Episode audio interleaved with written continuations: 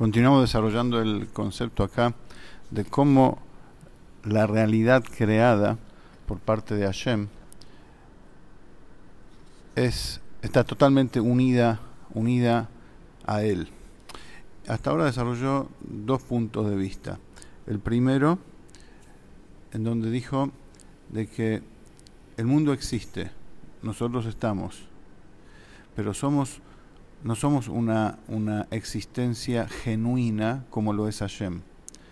Hashem existe por sí mismo, no depende de nada ni de nadie. Todo lo que Él creó, nosotros somos un Metziut, pero no Amitit. Somos una existencia, pero no genuina, no, no verdadera. La verdadera existencia en, en temas de, de existir de verdad, eso es cuando no se depende de nada ni de nadie. El único es Hashem. Y la prueba está de que si Él eh, em, proyectaría sobre nosotros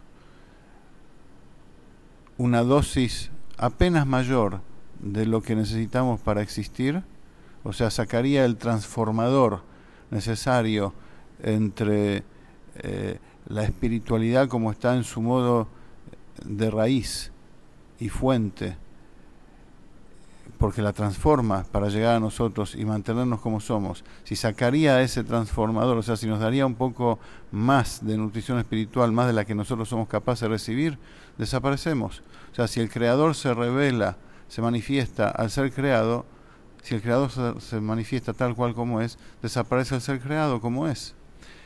Para que el ser creado exista, el creador necesita ocultarse.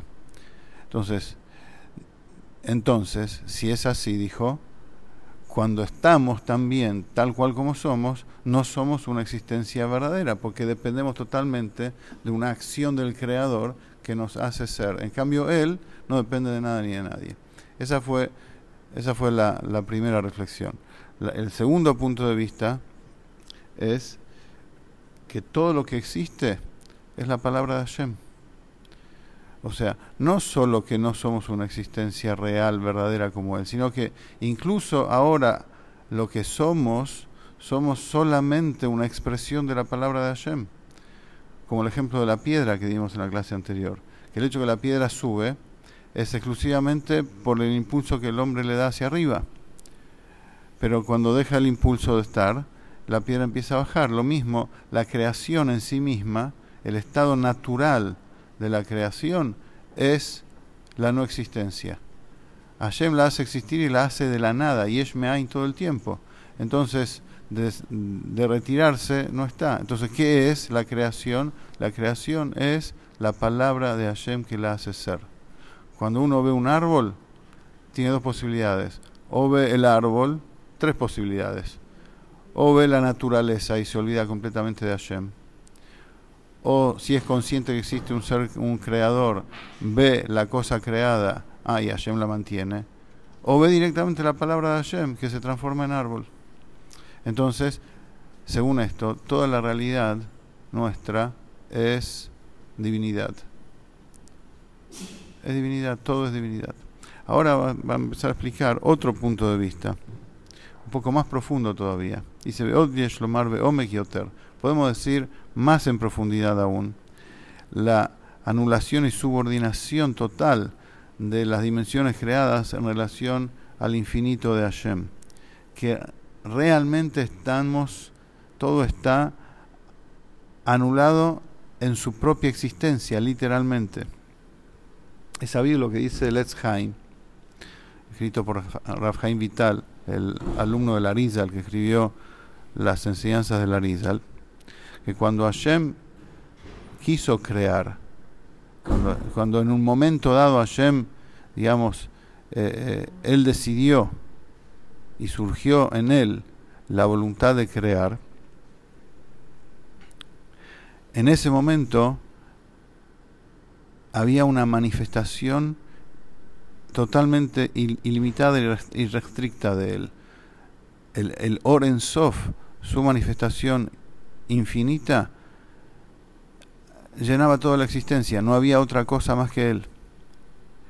Cuando Él decide hacerlo, entonces se produce el famoso tzimtzum, la contracción, la ocultación.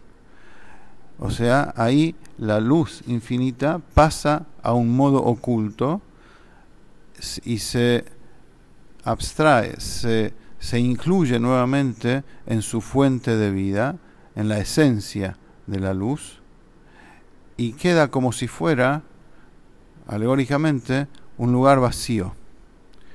Aclara, no es Hasbe Shalom un lugar vacío del todo, que allí no está la presencia de la manifestación de Hashem, sino que literalmente Lorenzov, la luz infinita, la manifestación infinita de Hashem, llena ese espacio exactamente como antes del Tzimtzum. La diferencia está en que antes del Tzimtzum eso estaba de manera manifiesta y después del Tzimtzum está de modo oculto. Y para dar un ejemplo, un ejemplo eh, físico, el Rebbe dice así. La persona tiene en su mano Koahatnua, la, la fuerza del movimiento, el movimiento que hay en la mano. Ahora, existe el Etzem Koahatnua y el Koahatnua Shebegalui. Existe, está en el alma, la fuerza del movimiento tal cual como está en esencia, en su, en su estado esencial, en el alma, incluida en el alma, y está como esa, esa fuerza de movimiento se manifiesta. Ahora, esa manifestación de la fuerza de movimiento es, como dice la palabra, solo una manifestación de la fuerza en sí de movimiento que tiene el alma. O sea, la mano se mueve no porque esté en práctica toda la fuerza de movimiento que hay en el alma. Es simplemente una extensión, una manifestación de, la fuerza esencial de movimiento que se canaliza a través de la mano y por eso la mano se mueve. Pero esa fuerza de movimiento esencial también está en la mano. No es que no está. Igual como el alma está en todo el cuerpo. Entonces la fuerza de ese movimiento también está en la mano. Solamente que qué es lo que activa el movimiento de la mano es la manifestación de esa fuerza de movimiento. Esa es la diferencia. Cuando a veces, a veces pasa que la sangre se enfría o, o si la persona se recostó mucho tiempo sobre la mano entonces no puede mover su mano, queda la mano sin movimiento. Al punto tal que cuando se duerme a veces la mano, la mano parece un, como, un, como algo inerte, como una piedra. O sea, se, se fue la sangre ahí, o se enfrió, o se quedó sin movimiento. Entonces, esto que la persona no puede mover su mano, dice,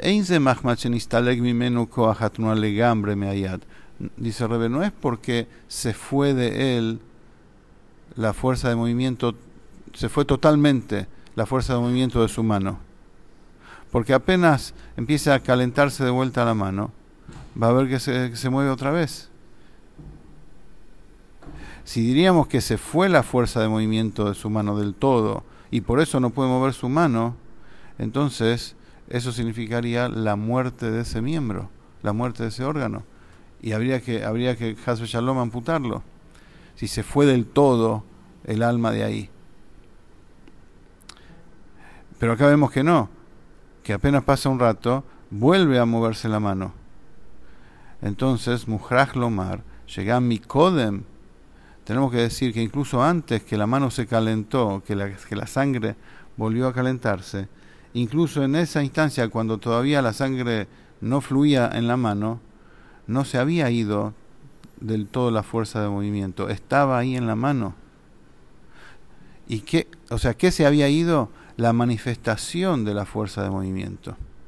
Que eso es lo que hace que la mano se mueva. Eso se ocultó y volvió hacia la, hacia la fuerza esencial de movimiento.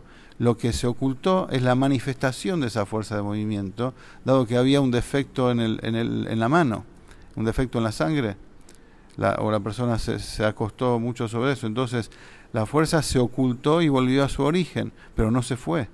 Estaba ahí en la mano, pero no se fue de la mano, se ocultó simplemente. Y por eso cuando se calienta de vuelta la sangre, vuelve a manifestarse en la mano, que estaba ahí, se manifiesta otra vez en la mano y se puede mover. O sea, la, la fuerza de movimiento en sí nunca se fue de la mano. Si no, habría que amputar la mano.